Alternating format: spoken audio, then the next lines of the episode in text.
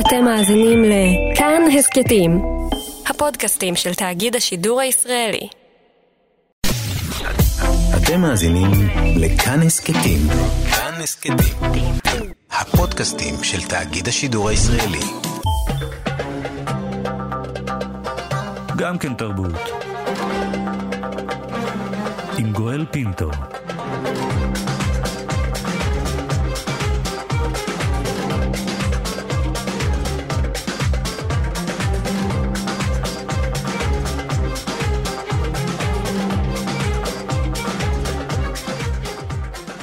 השבוע, בדיוק לפני 31 שנים, בפברואר 1989, בשעה שתיים בצהריים, הקריא קריין איראני פתווה, פסק הלכה אסלאמי, נגד הסופר הבריטי הודי סלמן רושדי. בשם אללה, אמר הקריין, בשמו של האייתולה חומייני, אני מודיע לכל המוסלמים בעולם שמחבר פסוקי השטן נידון למוות. אני קורא לכל המוסלמים האדוקים להוציא אותו להורג במהירות ברגע שמוצאים אותו.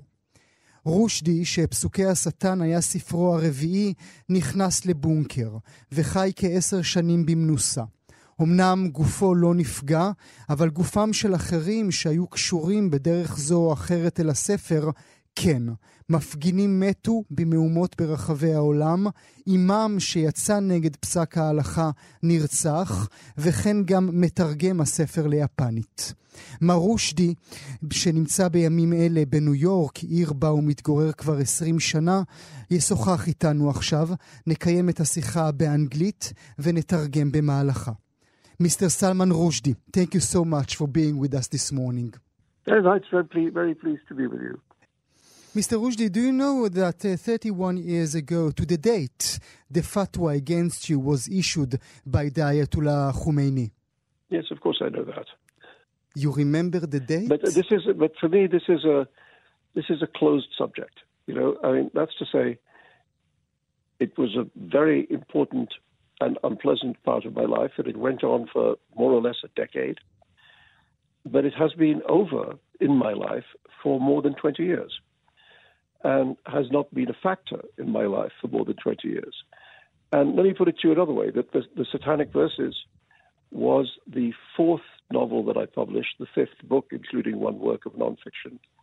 And the book that we, are talking about now, The Golden House, is the 18th book that I published. You so, so, and the enormous majority of my life as a writer has taken place after the episode of the Satanic Verses. And it feels to me like a very long time ago.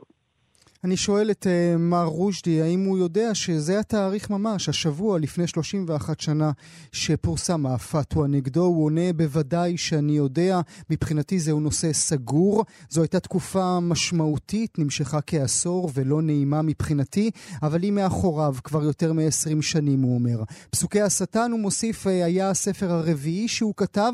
הספר הזה, שעליו אנחנו מדברים עכשיו, אה, הוא הספר ה-18. רוב חיי ככותב התקיימו לאחר פסוקי השטן, וזה קרה לפני הרבה מאוד זמן. Would you write, Mr. Rushdie, the satanic verses again today? I mean, I hope so. I mean, unfortunately, I don't need to because I already did. Um, but I'm extremely proud of it as a book.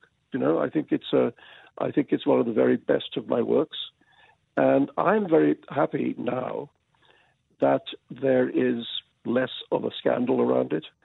that people are beginning to read it as a novel, not as a political hot potato. And it's being read quite widely and studied in universities, not in religious courses, but in literature courses. And, you know, some people love it, some people don't like it, some people are halfway in between. And that is the ordinary life of a book. And I'm just proud of the fact that it is finally allowed to have the ordinary life of a book. And that was certainly, in my mind, worth fighting for. אני שואל את uh, מר רושדי, אם הוא היה כותב היום, ב-2020, את פסוקי השטן, הוא עונה, אני מקווה שכן, לשמחתי אני לא צריך, כי כבר כתבתי אותו. אני מאוד גאה בו כספר, הוא אחד הספרים שאני הכי גאה בהם. אני שמח שהיום יש פחות סקנדל סביבו, שאנשים קוראים אותו כספר ולא כתפוח אדמה פוליטי לוהט. קוראים אותו ברחבי העולם, לומדים אותו באוניברסיטה. באוניברסיטאות, לא במחלקות הדת, אלא במחלקות הספרות. אני גאה, הוא אומר, שסוף סוף יש לו חיים כספר, ובהחלט היה ראוי להילחם על כך. Does it mean, Mr. Rushdie, that we evolved as a society? I can't say. You know, I can't say, but I think actually we've not. I don't believe we have evolved. I think, uh, in many ways, uh, there would be less support for me now than there was then, because what has happened in the interim, at, at that time, 31 years ago, censorship was a for, was a force that came mostly from the right.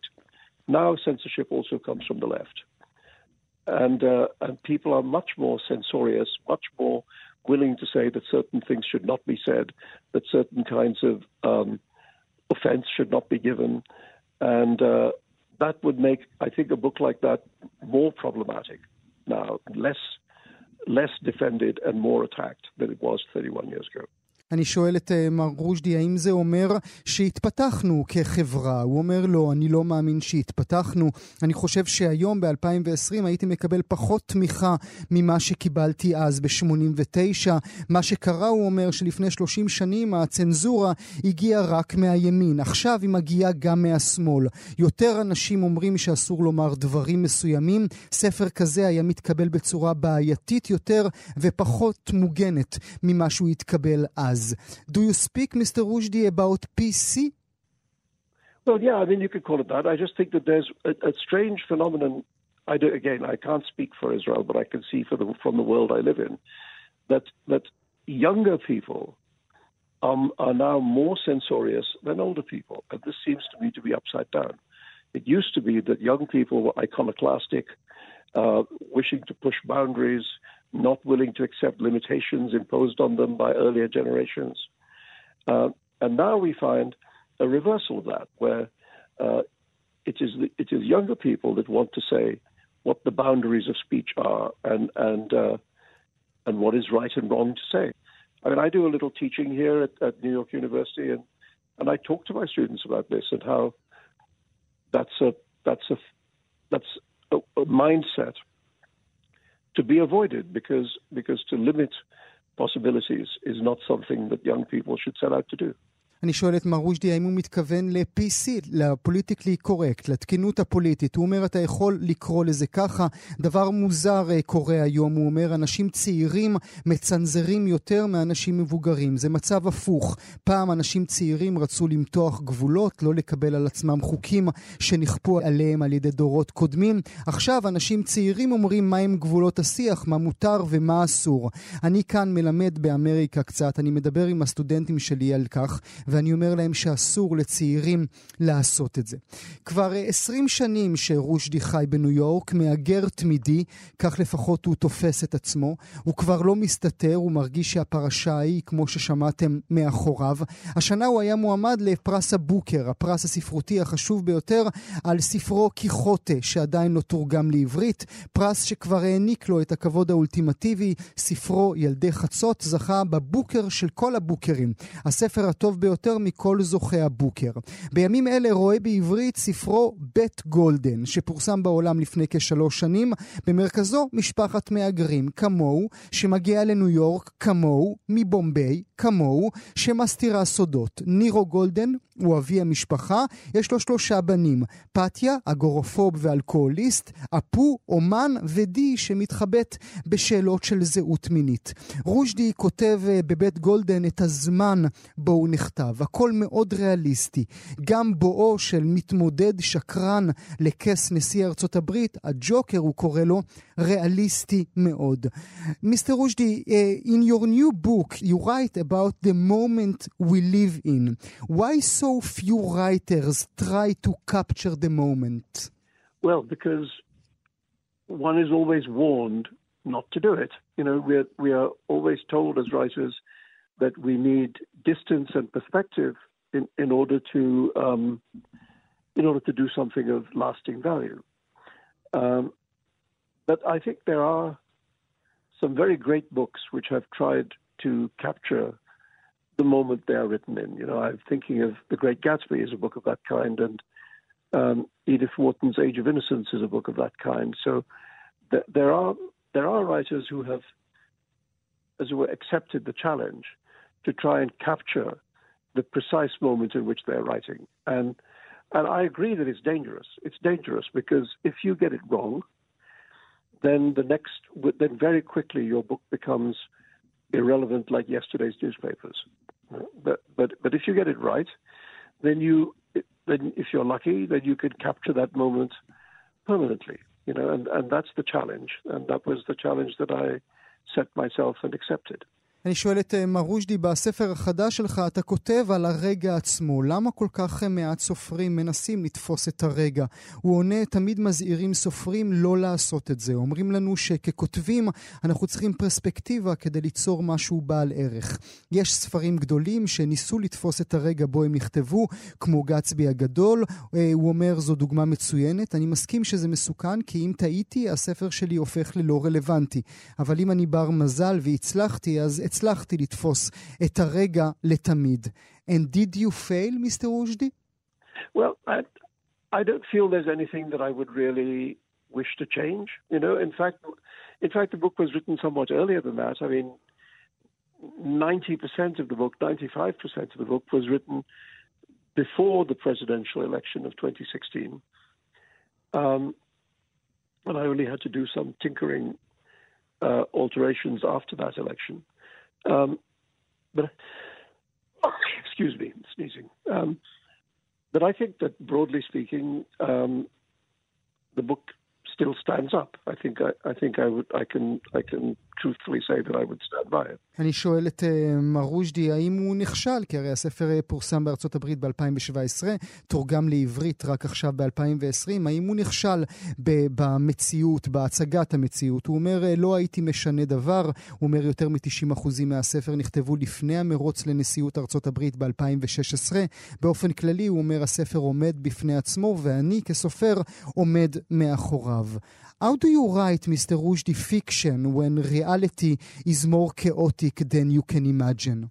Yes, well, that was exactly the that was exactly the uh, you know the, the, the the challenge of the book because we are in a time when when world is stranger than fiction, than when when events that take place every day um, would be very uh, very difficult to to make up. You know, I mean, I remember about a year ago having dinner with my friend, the novelist Ian McEwan, and we were saying to each other that if we had come up with the plot of what has happened in the last few years and offered it to a publisher, they would have told us to go away and think of something more believable. You know, and so we now live in this age in which the implausible is everyday reality.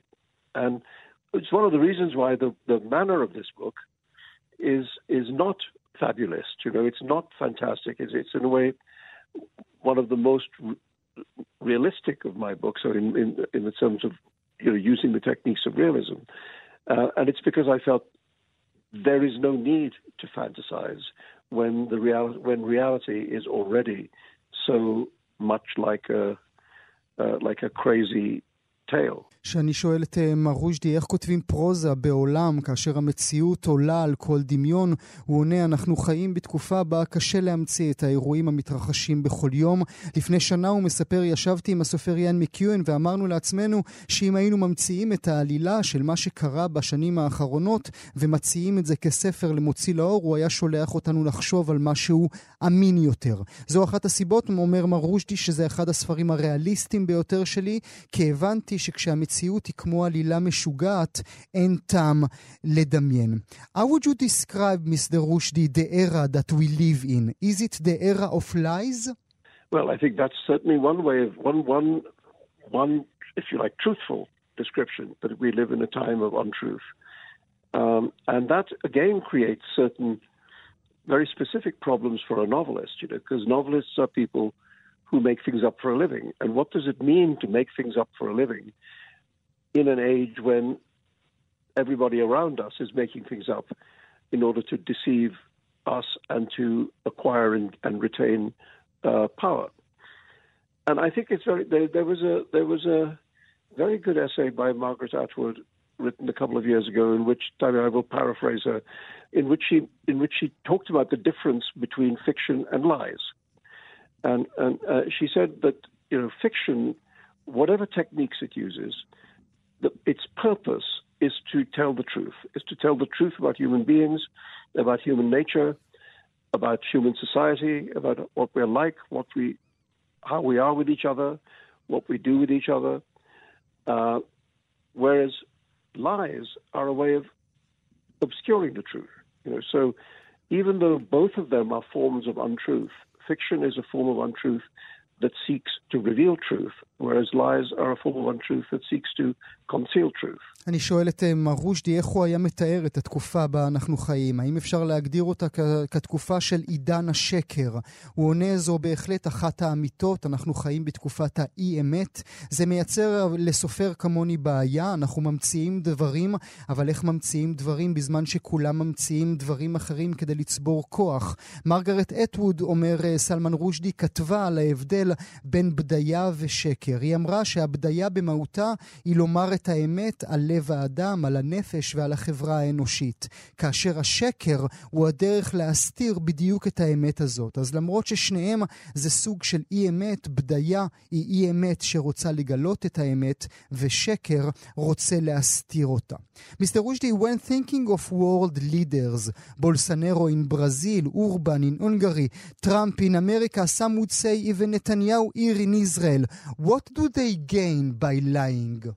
Well, unfortunately, what we have learned is that uh, if you lie emphatically enough and energetically enough and for long enough, that people become uncertain about what the truth is. Uh, and you can profit from that. And, and, and that is very much the age we're living in.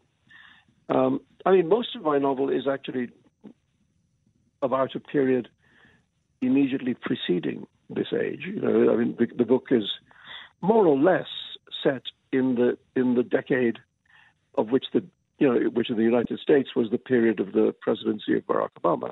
The the, the kind of Trump moment only comes very late in the book.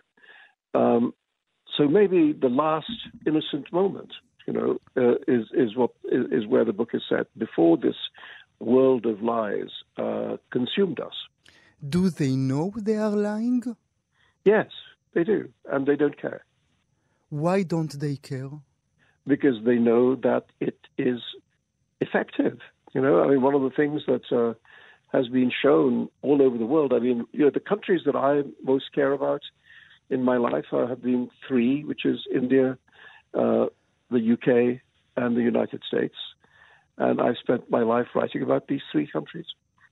And in all three countries, I think, at the present moment, the, the, there is a kind of victory of falsehood. And although the situations are not identical, they're very different in the three places. What I think they have in common is that um, powerful people create a mythology of the past, a false past, in order to justify um, their actions in the present. So, Mr. Modi in India creates a mythology of a golden age of Hinduism that existed before the Muslim invasions, and he uses that to justify uh, the hostility with which the ruling the, the, ruling administration deals with minorities. Um, Mr. Johnson in England creates a false portrait of a golden age of that country before there were any inconvenient foreigners around. And he uses that to galvanize the population to vote for the expulsion of foreigners. Uh, and Mr. Trump in the United States talks about a golden age, which when America was great, uh, which to which we should now aspire to return. He never says when that golden age was. Um, was it, for example, when there was slavery? Was it before women had the vote? Was it before the civil rights movement? He never says any of these things. But there is a mythical golden age to which he aspires. And so, in all three places, what they have in common is this fabulous portrait of a, of a golden moment that if we just follow their path, we can allegedly return to. So, a false past is being used to justify present misdeeds.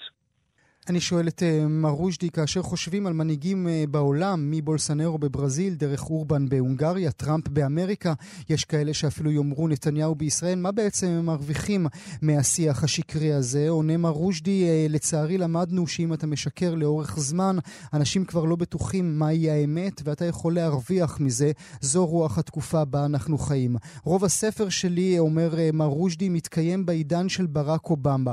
הרגע הטראמפי מגיע מאוחר. מאוחר בספר. הספר שלי מתקיים ברגעים האחרונים של התמימות, לפני שעולם השקר בלע את כולנו.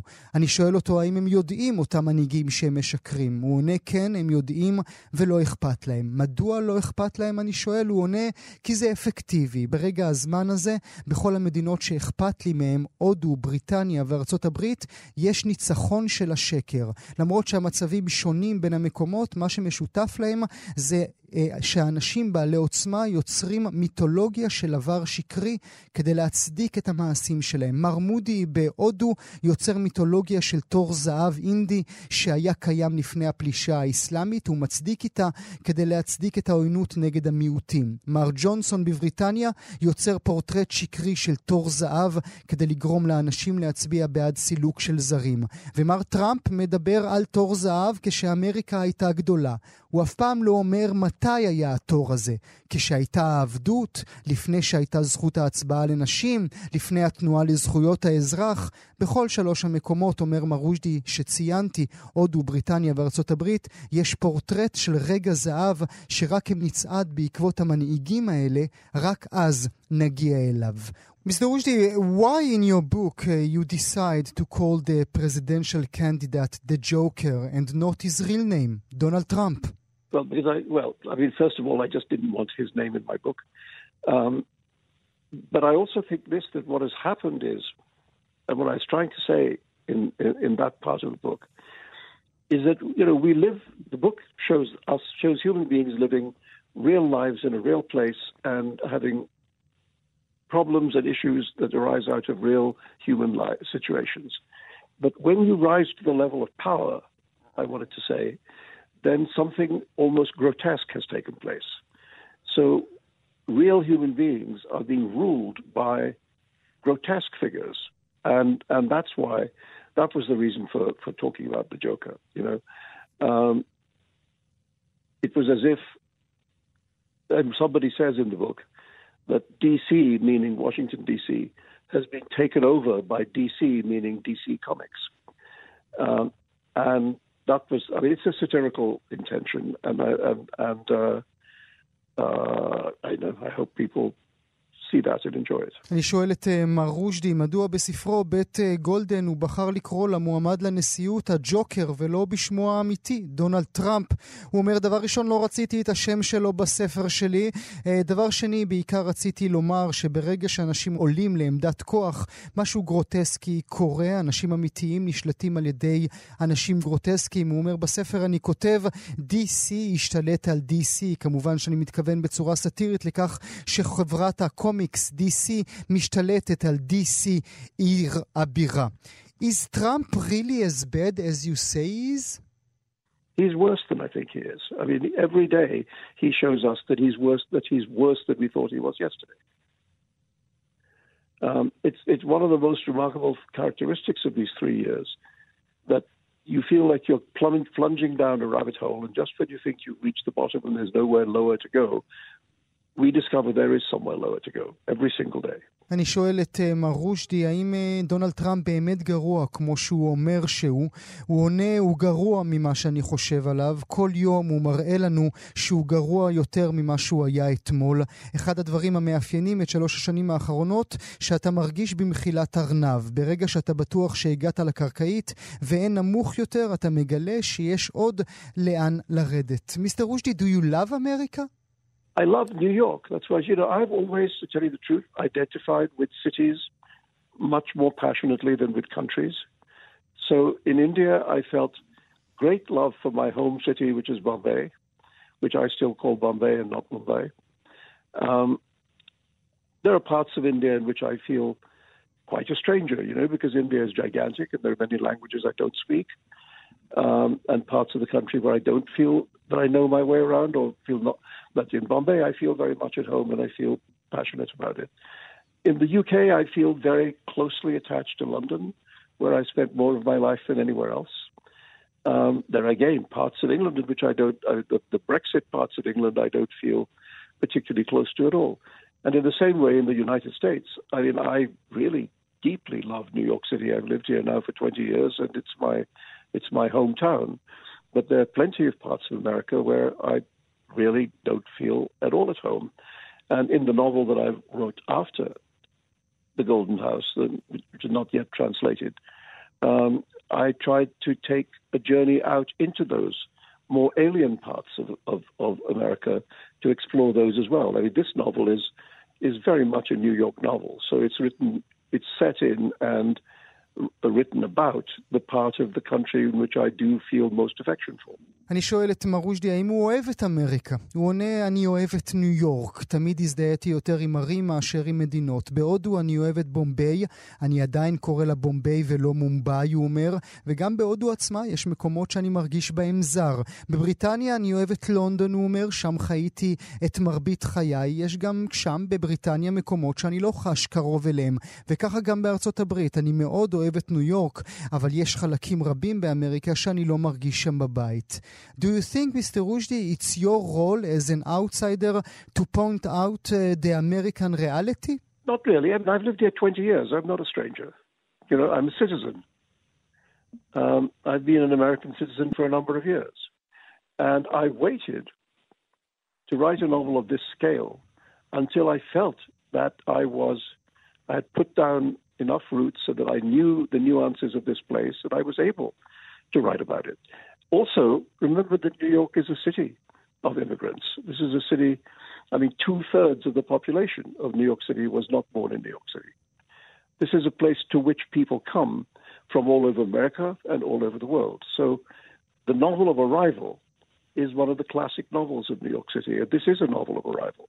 This is a novel of a family that comes to New York from elsewhere to try and uh, remake their lives, and that's a that's a classic of, uh, trope of American literature. So there is a kind of New York novel that I would not write, which is the kind of novel that could be written only by somebody who's born and raised here. Uh, writers like, for example, Don DeLillo. Don DeLillo was born in the Bronx. He spent his life in New York. He has a relationship with the city which is different. But this is an immigrant city. This is a city of immigrants, and I am one of those immigrants.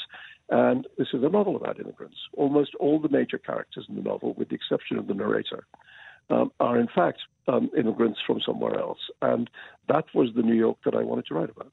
אני שואל את מר רושדי האם הוא חושב שהוא כזר, זה התפקיד שלו להצביע על המציאות האמריקאית. הוא אומר, אני גר פה בניו יורק כבר 20 שנים, אני אזרח, אני לא זר. חיכיתי לכתוב רומן כזה עד שהרגשתי שיש לי מספיק שורשים כדי לכתוב עליה. ניו יורק היא עיר של מהגרים, שני, שני שלישים מתושבי ניו יורק לא נולדו בה, מגיעים אליה מכל העולם. זה רומן על משפחה שמגיעה לניו יורק ממקום אחר. יש סוג אחר של רומן ניו יורקי שלא הייתי כותב, הוא אומר, כמו ספרים של דון דלילו.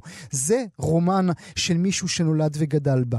הספר שלי הוא ספר על מהגרים, ואני אחד מאותם מהגרים, זה רומן על מהגרים. Will you ever stop feeling like an immigrant, Mr. Rushdie? I think I have been more or less all my life. I mean, I, I was first an immigrant in England from India and now in the United States from England. So, I mean, the immigrant condition is something I spent my whole life exploring and writing about. Uh, and uh, yeah, now I have a, an American variation of that theme. אני שואל את מר רושדי האם אי פעם הוא יפסיק לחוש כמהגר. הוא עונה, הייתי מהגר כל חיי, הייתי מהגר בבריטניה מהודו, עכשיו אני מהגר באמריקה מבריטניה. כל חיי חקרתי את מצב המהגר. מיסטר רושדי, in your uh, book, uh, you invented the Museum of Identity. I'm so proud of the Museum of Identity because when the book came out, even journalists from New York who came to interview me said that they had to check to make sure whether the museum actually exists or doesn't exist. Um, of course, it doesn't exist, but it's such a huge subject now that I feel that within five minutes there's going to be a museum of identity. Uh, I may have invented something in advance of it happening in the real world. I'm, I've actually, it's one of the things about the book that I'm most pleased about. אני אומר למר רושדי שבספר שלו בית גולדן הוא ממציא מקום, מושג, אה, מוזיאון הזהויות הוא קורא לזה. הוא אומר, אה, כן, אני מאוד גאה בהמצאה הזאת שלי. עיתונאים אפילו שהגיעו אליי מניו יורק כדי לשוחח איתי חיפשו לראות האם המוזיאון הזה קיים. כמובן שהוא לא קיים, הוא אומר, זה הנושא, אבל החם היום באמריקה, אני מרגיש שהמצאתי משהו, אני גאה בו, כי עוד רגע ממש אני מנחש שיקום מוזיאון כזה. So what is this identity that we are all in this time of history looking for? Well, again, you know, people have defined, are defining identity in many different ways nowadays. Of course, there is the question of national identity. What does it mean to be an American now in the age of Trump?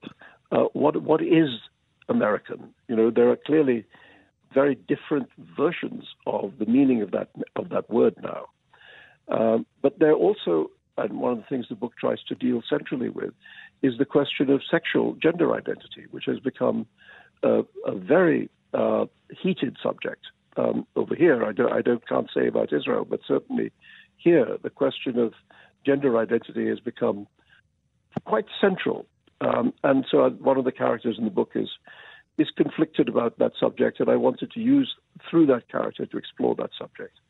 In India, for example, identity is, is, is defined much more in religious terms.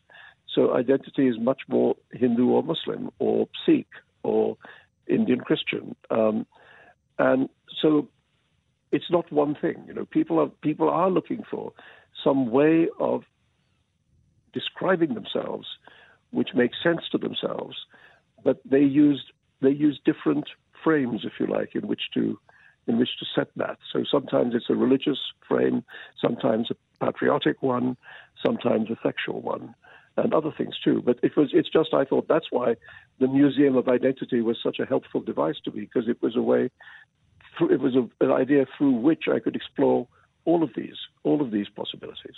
אני שואל את מר רושדי, מהי אותה זהות שכולנו מחפשים, הזהות שבגינה היה צריך להקים את מוזיאון הזהויות? הוא אומר, אנשים מגדירים זהות בדרכים שונות, יש זהות לאומית, השאלה היא מה זה להיות אמריקאי בעידן טראמפ, מה זה בכלל להיות אמריקאי, יש גם זהות מינית, שהיא הנושא החם ביותר עכשיו באמריקה, אחד הגיבורים בספר בודק את הזהות הזו, בהודו הזהות היא שאלה של זהות דתית. אנשים מחפשים דרך להגדיר את עצמם כדי שיישמע להם בצורה בצורה הגיונית, הם מחפשים מסגרות שונות, פעם מסגרת דתית, פעם מסגרת מינית, ולכן מוזיאון הזהויות היה הדרך שלי לבחון את כל האפשרויות. You know, Mr. Rushdie, while reading The Golden House, I was thinking about Michel Volbeck. Do you agree with him that Western society surrendered? No, I mean, you know, I find that I think Welbeck is actually a very interesting writer. I mean, I I, uh, I don't agree with a lot of what he says, um, and um, uh, but I find him to be remarkable, original, brave, and pushing boundaries.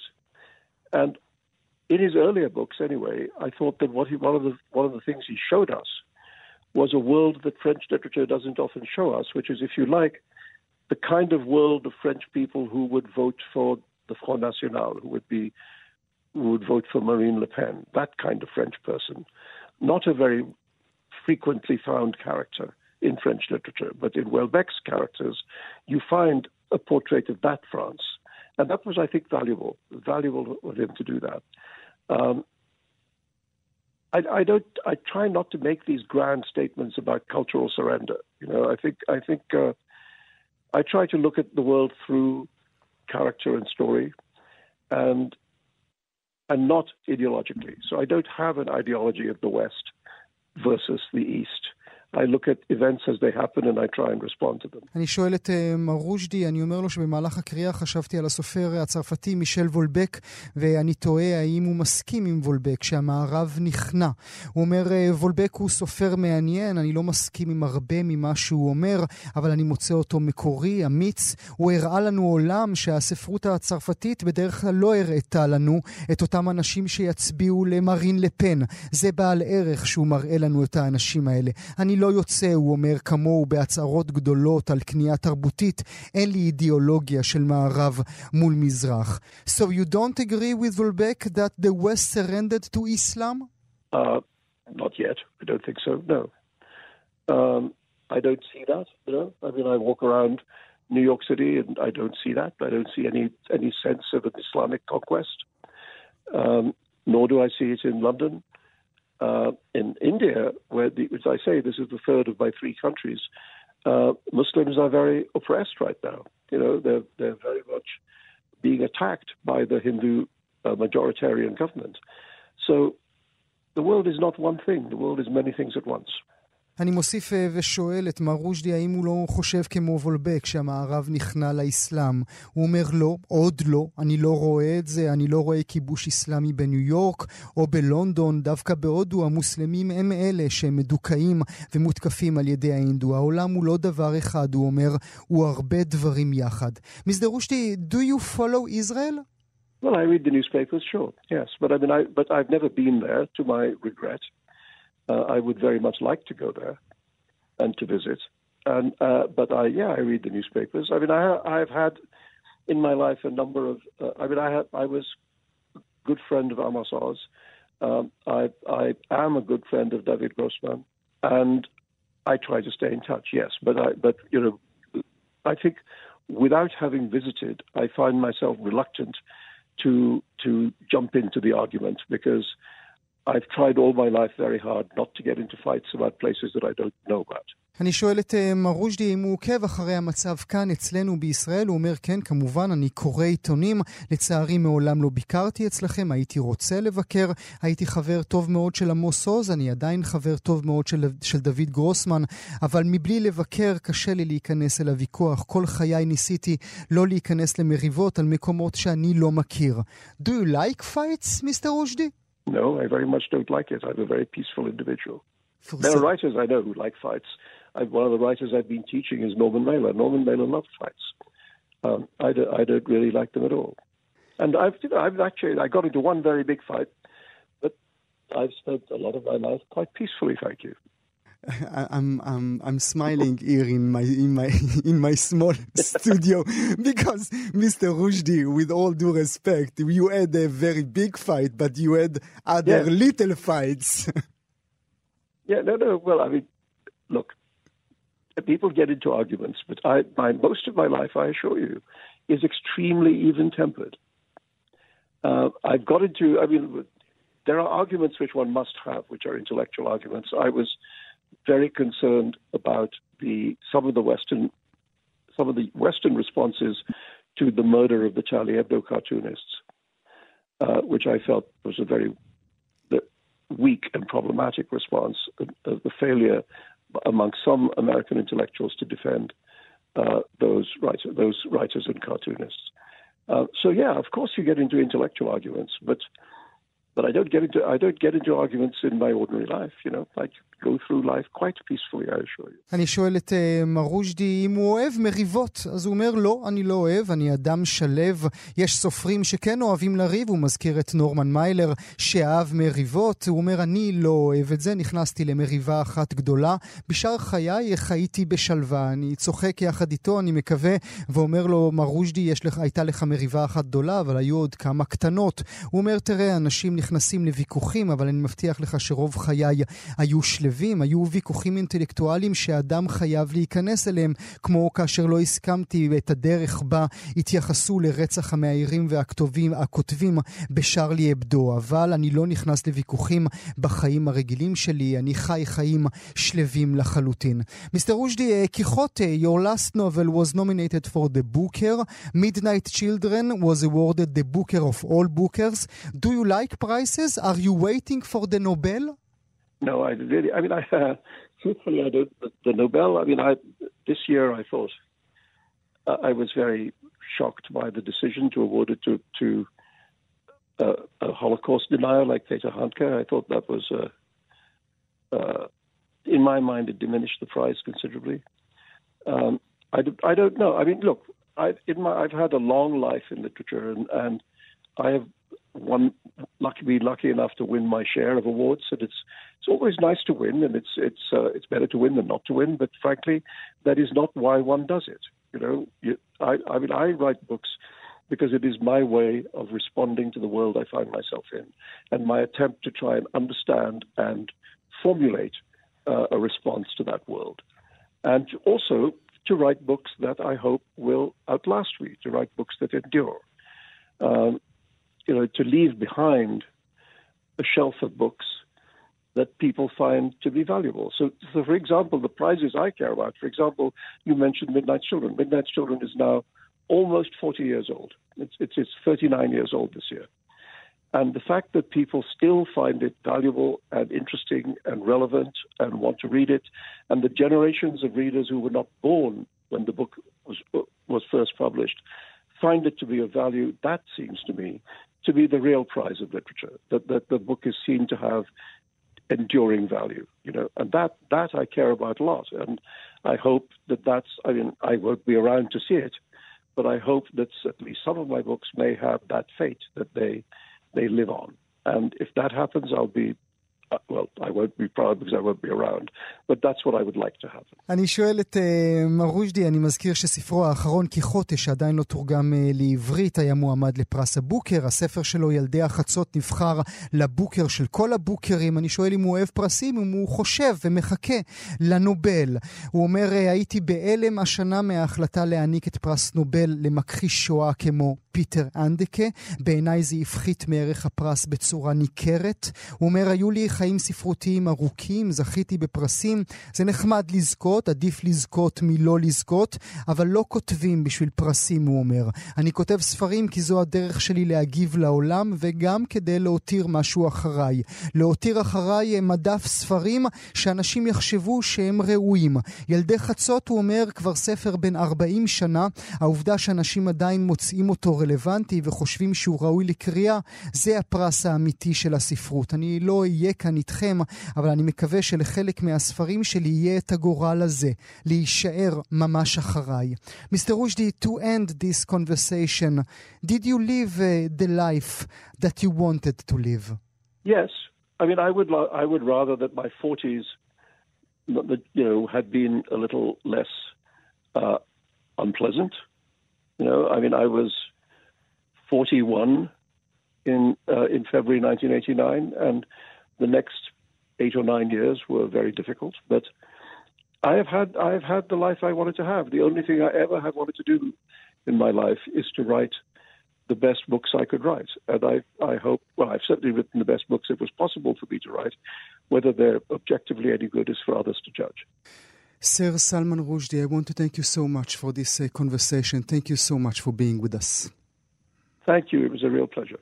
לסיכום השיחה אני שואל את מר רושדי, את סר רושדי, אם הוא חי את החיים שהוא רצה לחיות. הוא אומר, הייתי מעדיף ששנות ה-40 שלי היו פחות לא נעימות. הייתי בן 41 בפברואר 1989. במשך 9-10 שנים החיים שלי היו חיים מאוד קשים, אבל בסיכומו של דבר היו לי החיים שרציתי. הדבר היחיד שרציתי זה לכתוב את הספרים הכי טובים שיכולתי. כתבתי בסוף את הספרים הטובים ביותר שיכולתי. אם הם טובים, זו ההחלטה. ההחלטה שלכם. זו השיחה המיוחדת שלנו עם uh, סר סלמן רושדי, שספרו בית גולדן רואה עכשיו אור בעברית בחנויות הספרים. תודה לכם. כאן הגיעה לסיומה תוכנית נוספת של גם כן תרבות. כרגיל, אנחנו שולחים אתכם לעמוד הפודקאסטים שלנו, עמוד ההסכתים, בכתובת כאן.org.il/פודקאסט. שיהיה לכם מה להאזין. תודה שהייתם איתנו.